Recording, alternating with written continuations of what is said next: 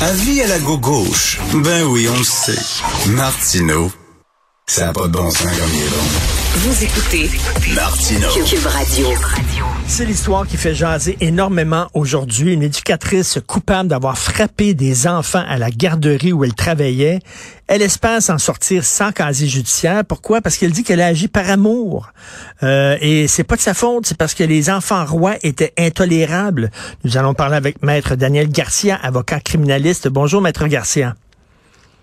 Euh, bonjour, Monsieur Martineau, ça va bien? Oui, ça va très bien, mais est-ce que, selon vous, elle a des chances de s'en sortir sans casier judiciaire en prétextant justement qu'elle a, elle a agi par amour? Elle, c'est une adepte de ce qu'on appelle en anglais le tough love, là. c'est-à-dire que je te frappe, mais, mais c'est pour toi, c'est pour ton bien à toi. Ben, D'abord, la première chose qu'il faut comprendre, c'est que ben, je connais pas les faits de, de ces dossiers pour dire si elle va s'en sortir ou non sans un Mm. casier. Mais ce qui arrive, c'est très important de comprendre, c'est que euh, dans les contextes de voie de fait, euh, notre code criminel, il, il a une prévision qui excède, disons, comme une protection pour les personnes qui exercent l'autorité. On a euh, dans les codes cette protection pour la personne qui emploie la force Oui. pour corriger un, un étudiant, pour protéger, pour corriger un enfant, mais euh, il faut que cette force ne dépasse la mesure raisonnable. OK? Cette disposition, c'est comme une protection pour éviter que les personnes, les instituteurs, les parlements soient amenés en cours pour répondre à un dossier criminel.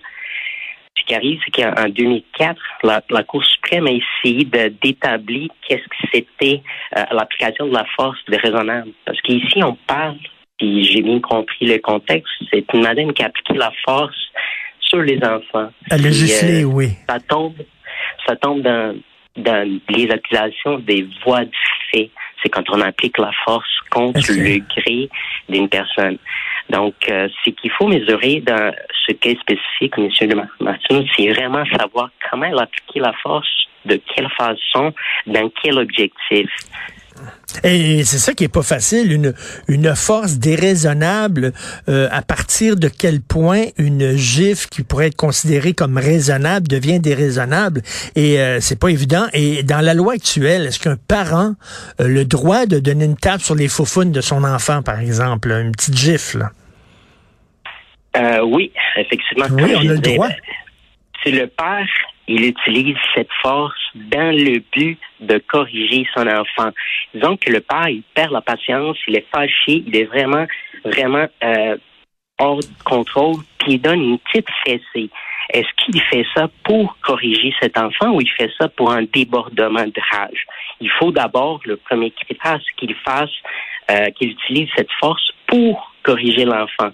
La deuxième chose, c'est qu'il ne dépasse pas euh, ce qu'on appelle une mesure raisonnable. Mais mon Dieu, est-ce qu'on va dire ça? Est-ce qu'on va dire ça? Je veux dire, est-ce qu'un un mari va pouvoir dire, ah oui, mais j'ai donné une gifle à ma femme, mais c'était une gifle qui dépassait pas euh, quand même, euh, c'était pas une gifle déraisonnable, c'était une gifle raisonnable pour la corriger. À un moment donné, on n'a pas le droit de gifler les gens, que ce soit des enfants, des femmes ou n'importe qui.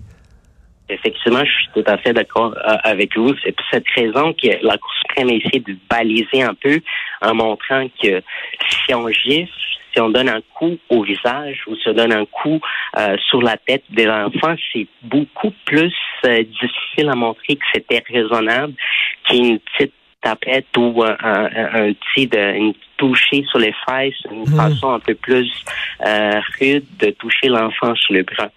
Donc, euh, ce qui va dire, c'est quoi la mesure Mais- raisonnable, c'est la façon dont la personne va se porter. Qu'est-ce qu'elle a fait? La personne a donné un coup de poing, la main était fermée, la main était ouverte, la personne a touché Hmm. quelle partie du corps?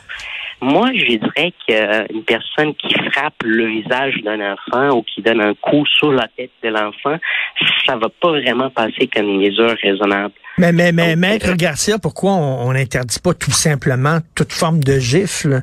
Euh, là, parce que là, on fait une, une différence entre la gifle raisonnable et la gifle déraisonnable. On devrait dire aucune forme de gifle n'est acceptable dans notre société. On n'est plus en 1940, là. Oui, je comprends. C'est que la Cour suprême a essayé de faire en de- 2004, c'était à avoir une mesure pour éviter les familles, familles d'être en présence d'une cour criminelle. Mhm.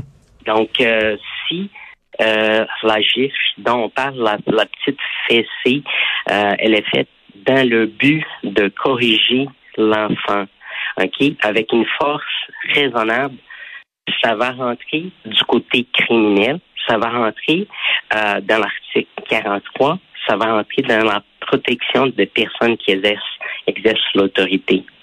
Eh ben, c'est assez spécial. Je ne savais pas qu'on permettait encore euh, ce genre euh, de, de, comportement au Canada.